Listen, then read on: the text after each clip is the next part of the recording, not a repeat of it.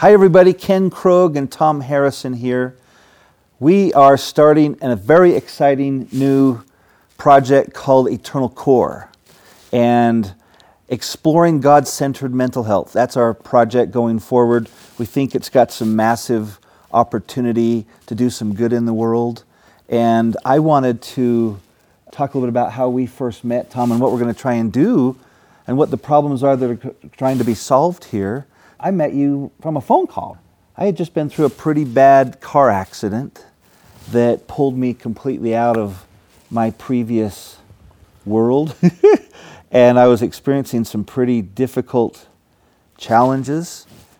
And I received a referral that said, There's a guy named Tom Harrison that can help you. And I gave you a call, and you were already booked for like a week and a half. I remember it was pretty hard to work into your practice. Can you tell us a little bit about your practice and what you were doing when we met? I'd been in private practice since 1984. I was at Primary Children's Medical Center before that and at the University of Utah. I started up at Primary Children's way back in 1972. Wow.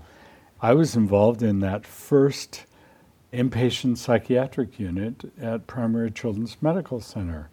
And Dr. Paul Whitehead had recently finished his MD back east, and we found a need, and I was able to start with that group and be involved in that process. And so that was my introduction to really working in the field of psychiatry and psychology and clinical social work and marriage and family counseling way back in 1972. Now it's evolved. Things have changed. Oh, great. What was it like and what were some of the big milestones? Well, I remember one of the first things that I wanted to do after graduating from graduate school, I was invited to go down to Provo to the old psychiatric hospital mm. on the day it closed. And we, with about 25 or 30 other uh, mental health professionals, had a walkthrough. And we walked through and saw the straitjackets and the hydro pools and all the early things of what they used to use to help people with psychiatric problems. That was an amazing experience, Ken. A lot of that's pretty symbolic of a major shift. right. shift. And so in 1972, they closed that large, big white hospital down and started an inpatient program for kids up at Primary Children's. I think it was the first one in the state, if I remember correctly. Still, then, the only psychotropic or medications that were used at that time were like Mellaril and Thorazine, which really just kind of knocked people out. Wow, okay. And slowed everything down. And I remember people that were having severe psychotic reactions or other severe reactions. We would just medicate them so heavily they could barely walk and, and they were just so sedated that they could not do much. But that was about all that was available. And if people were so very severely psychotic or terribly, terribly depressed, they also tried at that time uh, electroconvulsive therapy, where you would disrupt the brain function, and it would sometimes, if you disrupted it enough with enough treatment, then it would, if I could use the words, stir things up so significantly that they couldn't make those old connections anymore. And sometimes it would really help people. We still do ECT now. Uh, you know, the profession still does electroconvulsive therapy, but it's done in a very humane way now. It's not like one flew over the cuckoo's nest where you see, you know, sticking a piece of rubber or tongue blades wow. so a person wouldn't have such severe convulsion they would swallow their tongue, you know, but it's still effective, but they do it very differently than they did back then. At that time, the number one treatment was either behavioral treatment, where basically, if people were doing certain behaviors, then we would reinforce other behaviors and we would give them, you know, Cheerios or we would give them some stimulant that they liked, allowing them to do things, allowing them to uh, have interactions when they behaviorally change their dysfunctional behavior Gotcha. or their inappropriate behaviors.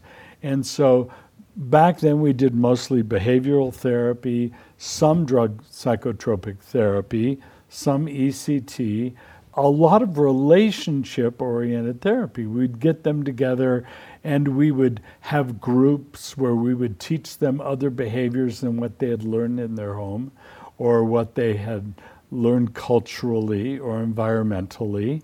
And there was a strong relationship component of helping them learn how to function in a group or relationship. So this is situation. psychiatry we're talking about. Right, right. A much stronger focus on relationships, behavioral, other than just the pharmacology side. Right, right. Wow. And what I did at that time, I was a psychiatric technician, psychiatric specialist, and I would work one on one with the kids in creating a behavioral program for them to try and help them remediate their inappropriate behaviors. I see. But the majority of the program was based on that behavioral model, that kind of Skinnerian rat in the maze, Yes. reinforce the positive and extinguish the negative. And, Gotcha. and basically, that's kind of what we did. And medicine was only used for those who really needed that significant sedative process that would change that behavior So it really just took them out of the game and just Right, subdued the Right. symptoms. And also helped their family to be able to move away from that. And then we also treated the moms and dads and kids to try and ameliorate the dysfunction we saw in the family. And then also treat the child and then gradually move the family and the child back together so the ah. child could reunite with the family. So that was my initial approach. What was the next big change? I remember clearly it was the winter of 1983 or 84. We, meaning the whole staff of Primary Children's Department of Child Psychiatry, were invited up to the University of Utah. And they, meaning the pharmaceutical companies, recruited some of the finest and most respected psychiatrists, psychologists, social workers, and we all attended this conference and they told us about Prozac, oh, which Oh, wow. was a serotonin reuptake inhibitor. And that was my first taste of, of these new drugs. And they touted it as it was going to be a real life changer. And yes, it's helped millions of people throughout, but we found that with the advent of these new psychotropic drugs, it, it was kind of like a shotgun approach. Yeah. We're just going to cover the whole area with buckshot, and this is going to help. And it did help quite a few people. But, you know, there's always a positive side and a negative side. Yeah. The positive side is people could then work better. They weren't doing the Mellaril shuffle. They weren't having horrible side effects from the drugs. There were some side effects which we knew about initially. Yeah. Uh, when some people you see an increase of, of suicidal ideation or, or ideas of suicide.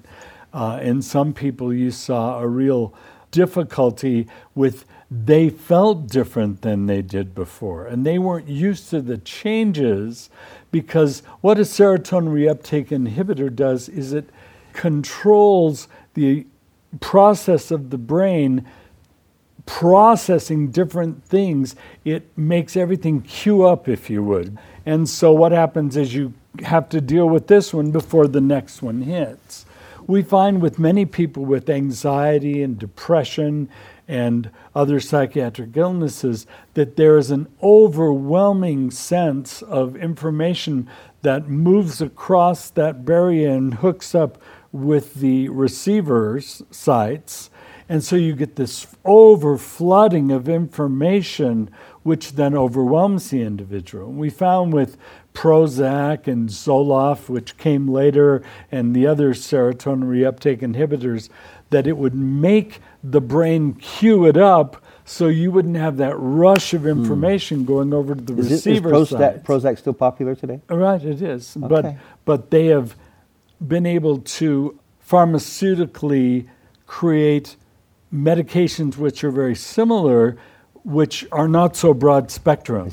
They're exacting, and so you don't have as many of those other symptoms that are created from just that shotgun broad spectrum approach. Gotcha. And so we have those that work better for depression, and those that work better for anxiety, and those that work better for some of the other psychiatric illnesses. Gotcha. One of the difficulties, Ken, of this change was relationship therapy began to diminish significantly. And what happened is the whole focus of therapy then moved to checking the medicines. And we found that if this medicine didn't work well, if we use this medicine with this anti anxiety medicine or this antipsychotic medicine or this, that we would test these things and figure out what cocktail or what mm. combination of medicines would then best fit this individual and help their symptoms. And pretty soon, psychiatry moved much more to a pharmacological medication mm. check. So the relationship and the therapy side started really to started to diminish. Wow. And so instead of going and seeing a psychologist or a psychiatrist and working with them regarding the associated emotional or thought problems. The majority was I'm talking to you for 10 to 15 minutes about how's your medication doing and how we're going to tweak those medications. When I started with the Department of Psychiatry, I was put on their clinical faculty in 1977 up at the University of Utah Medical School.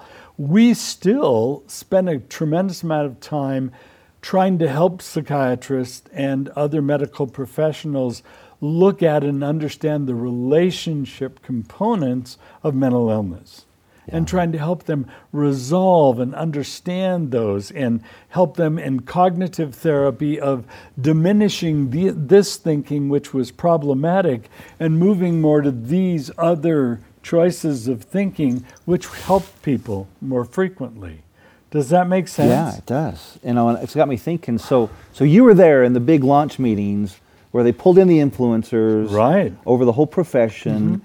Pretty much the, the, the, pharmaceutical drug industry. Exactly. So we have this big breakthrough, and all of a sudden you saw a shift in, in how psychiatry huge, was done. and they haven't shift. gone back in any way right. at all. No, if anything, it has continued because I have good friends of mine who are in medical school now or in their residency, and they don't even learn how to do therapy anymore. Wow. All they learn is about medications, hospitalization, and how to manage meds. So psychiatry has moved much more into a pharmaceutical process of understanding all the different pharmaceutical products that are out there and how you can appropriately mix those or put those in an appropriate cocktail to treat symptoms. Wow. And the difficulty with that is that whole relationship component, which was so important, which psychiatry and psychology and mental health treatment were based upon, took a real back seat moved to the back burner of the stove, if you will. Wow. And many of those individuals, you know, relied heavily on those of us who did the treatment, who understood the treatment. But even in that treatment, a lot of the non medical professions, those who did not have a medical degree, we're spending a lot of time talking to the patient about how their drug treatment was going, mm. what medicines they're now on, and then the communication between us and the medical community was we need to adjust this antidepressant, or we need to adjust this benzodiazepine for the anxiety, or we need to adjust this. So the focus became so far greater in the area of pharmaceuticals than it did on the individual and the treatment. And that's one of the reasons we're doing this eternal core process is trying to help people realize there is a community which we are creating which is called God-centric eternal core mental health providing to understand more about the relationship component and have a community help these individuals realize that there are other ways of dealing with this problem than just taking psychotropic meds. Uh, just to catch you up, if you're tuning in a little bit late, we've been talking about the history of the psychiatric profession. Uh, we've been talking about a new project Tom Harrison and I have decided to make available. It's called Eternal Core. And it's a combination of those who are looking for a community of relationships with people, you know, patients perhaps, or those recovering from challenges with mental, emotional, spiritual health, as well as practitioners, care providers. Our goal is to bring them together. And uh, let's talk a bit more. When we talk about community, how important is that in, in the healing process for these people who are having challenges?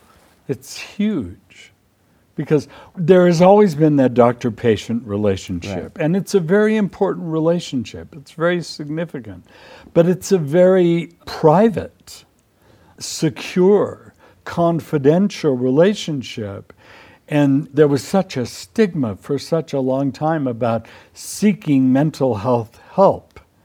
And now, you know, with all these commercials all being, you know, bombarded on us when we daytime TV and some nighttime, if you're having these problems, if you'll just take this pill, you'll be fine. Wow that, you know, within the last 20 years of my practice, I just retired from my practice just a year ago, but the last 20 years of my practice, people would come in and they would say, just give me some meds and I will be fine. That's all I need is some medicine. And they thought that that's all that mental health treatment was. That's a massive shift. Instead of moving people and helping them realize that some of the things you learned in your family of origin, or some of the things you learned from your trauma, or from your brain trauma, or from uh, the difficult situation that you had, wherever it is, that you've learned some things that might work very well in business, but they're destroying your mental health. Yeah. And they're damaging you.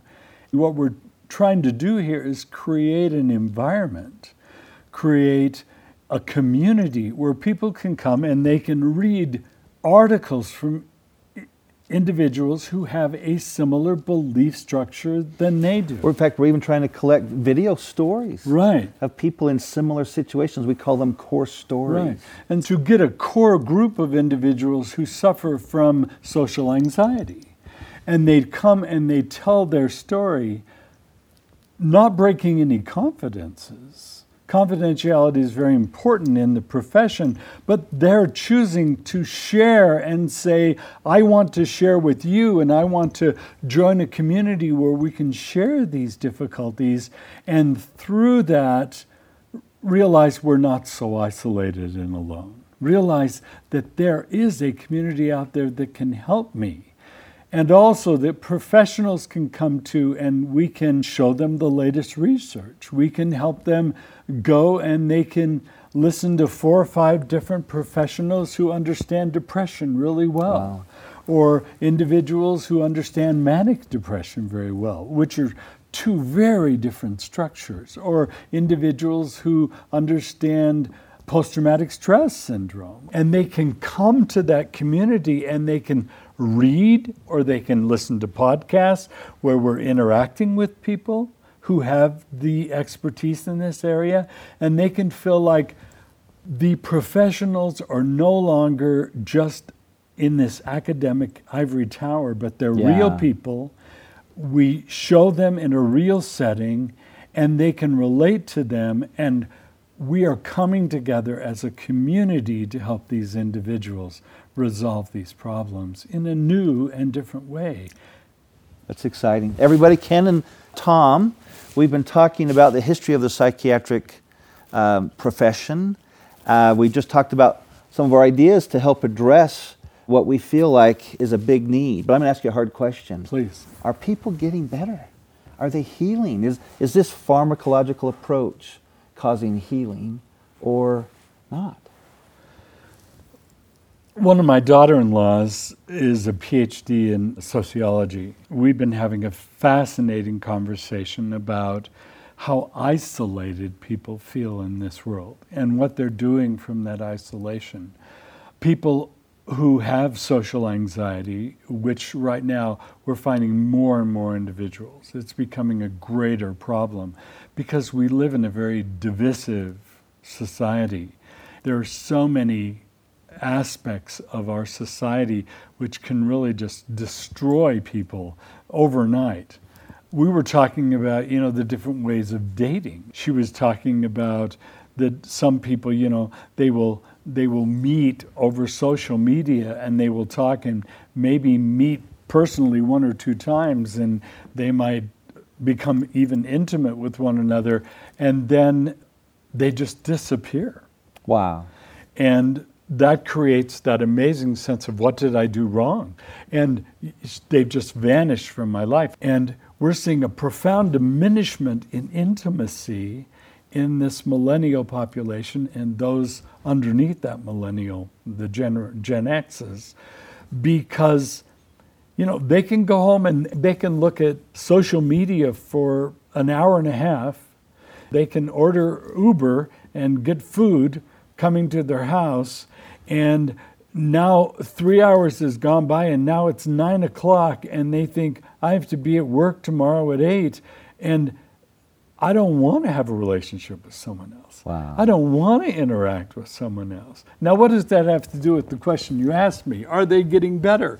We're having new social anxiety and depression that is coming out of this isolation, which is new. And that's why in our communication and in our work for the last six months to a year about this, what can we create that's going to help this profound isolation? Wow. How can we help these people so that we're not creating more psychiatric diagnostic criteria? So we're talking about Eternal Core, a brand new community that we are launching March 29th and 30th with an event, a two-day event. We'd love you to come and be a part of it. Uh, this is our first episode of many podcasts and vidcasts to come. We want to just give you a little bit of background on you know how Tom and I got together, what the main problem is. So let's just tie it up with a bow a little bit here. Okay. The problem that we're facing. And you know, you were involved since 1972 with the psychiatric profession. You saw a major landmark shift in 1984. Correct. But you also saw something pretty important. You, I remember you, you gave me a little bit of a background of talking to some of your colleagues about, you know, where's God in the mix? Tell us about that. I remember back in the late 80s and the early 90s, I, I was teaching up at the university and I had a doctoral student that asked me a question in class. And they, she said, Okay, you're preparing us to go out and be a clinician. And they were frightened to death, you know, because all they knew was good academics and they might have had 30 to maybe 130 hours of face to face, and they were scared to death. How are we going to put this into practice? But they said, How do you get clients? How do you get people to come into your office? And so it started a process going for me, Ken, of I knew how I did it. I am a, a believer in Christ and in God. I call myself a Christian. And this is a very faith based community. Right, very A lot of your colleagues right. have those same belief Right. systems. And so initially, I would advertise in the yellow pages, and we put our names in there, and people would go through, and here were just all these names, no faces, nothing about them, you know, just these names. And also, we would put ourselves in professional magazines or things of that nature. And we would do advertising, you know, old fashioned advertising. But the bottom line is, then we would have to wade through the clients that would come in and sometimes 30% of them were non compatible with our skill level or who we were or our insurance uh, providers or things of that nature. And I found, after many years of practice, that if I turned it over to God and said, You know what I do well, you know me, and you know these people who are seeking my help, could you arrange for people to come in? Could you help me here? Because in my religious bent, we're supposed to pray over everything. We're supposed to pray about our work and our business and our fields and our, our children. And, and yes. I thought, well, I'm going to start praying about my business. And I found every time I had openings, every time I needed new clientele, if I did it, within seven to 10 days, they would fill up and they would fill up with individuals that I could help. Wow. And it was much more effective and it was much more cost effective. I had a website later on, but still, nothing worked as well as patient referrals, people that I had had success with, and praying and saying, please, you know who needs help. If you could find some people that would I could help, please send them in. Now, there's a perception in the psychiatric industry, psychology, that this is a very science based, it's, it's not God based, and, and you don't bring it up. You can't talk about it supposedly with patients, but is that the case? Is it legislated where God's not part of this relationship? And do your colleagues stay clear of that? Well, I know colleagues who have gotten into a great deal of problems by mixing uh, religion with their professional process. What does that look like? They use their religious background or their calling? Right, or, you know, I'm a pastor. I mean, you know, there are faith based or Christian counselors that you know you're going to see someone that's going to yeah. use the Bible. But if I would say to a patient, could we start with a prayer? I was in danger of losing my license. So really couldn't do so, that. So there were some right. some boundaries. But if someone brought up a religious process or I served as a bishop in my religious belief structure. During that time, I didn't sit there and advertise I'm a bishop in the Church of Jesus Christ of Latter-day Saints. But if they were referred and they started talking about how religion was part of their depression or anxiety or breakup or difficulty, then of course I could talk to them about that. But they would have to be the one to so there's initiate some pretty clear that conversation. Boundaries and guidelines then. Correct. Okay, and that's something. Correct. So back to your earlier story, I was just so intrigued. You found that when you needed patients, you turned it to God. Right. So what I did is I taught at the Department of Psychiatry. I taught in the Graduate School of Social Work. I taught in the Graduate School of Nursing. I was on quite a few different faculties. And so I found a group of individuals throughout the Wasatch Front that I thought I knew very well as colleagues. Some of them were Jewish, some of them were Catholic, some of them were Mormon, some of them were Seventh day Adventists, some of them were just strong faith based people. So I took it upon myself. I wanted to find out in kind of a interesting way. Uh, I don't think it was very subversive, but interesting way. So I made luncheon appointments with these colleagues that I really respected.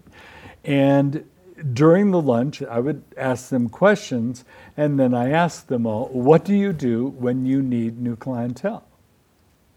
And I found that the majority of them said, Well, I turn it over to the universe.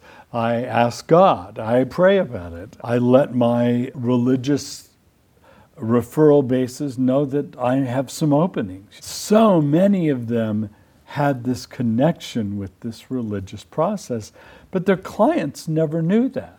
And so a lot of clients, you know, they want to come to someone who has a shared religious belief.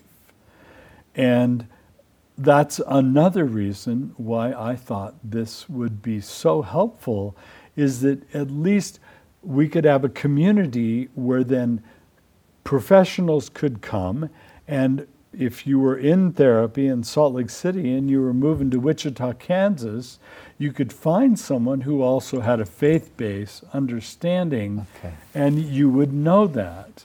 But it was interesting. I, I didn't tell my graduate student, who was not a religious person, who, uh, if I remember correctly, was an atheist, or at least she claimed to be one. Uh, and she wanted to do this research on this, and she wanted to use that as, as her dissertation. And so she wrote up her information, and initially she came back and she said, It's interesting.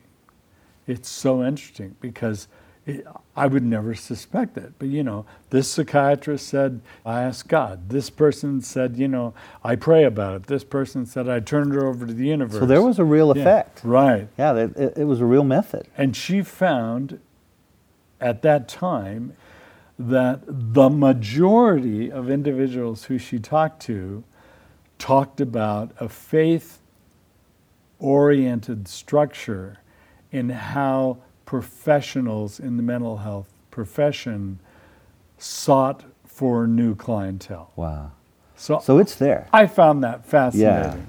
Yeah. Her research ended up proving much more than my small little research did, but the great majority of individuals who I knew, now I being a faith based person, are going to relate to a lot of faith based people.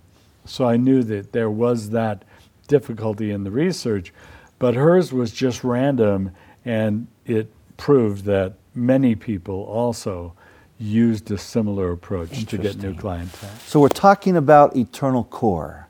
This is an event that we're launching March 29th and 30th at the Little America Hotel to start a community of both patients and care providers who want to have relationships and interactions with a faith based foundation. In other words, God. Now, they might not use God, they might call Him their higher power. That's okay. It's not a religious based, meaning or not, her, their yeah, or her. Yes, we're not talking yeah. about you know members of the predominant religion here. Now, we're both members of the Church of Jesus Christ of Latter day Saints, but many of our speakers, many of our people who will be working in this process come in from all over the country. Our first event is here in Salt Lake City. Our next one potentially will be outside of Salt Lake City. We want to invite you to be part of it. This is our first episode of the podcast and vidcast we call Eternal Core. Now, the, the words eternal core is pretty exciting. We're not going to give it away right now, but in our next episode, we're going to tell you how we came up with eternal core. And Tom has some really powerful principles we're going to start walking you through. Thanks for joining us today. Again, the main challenge was a transition away from relationships and not really recognizing openly God's hand. We're trying to pull that back together. Anything else you'd like to add, Tom? Come. We'd love to see you at the conference, March 29th, March 30th, Little America, Salt Lake City. Come and join us.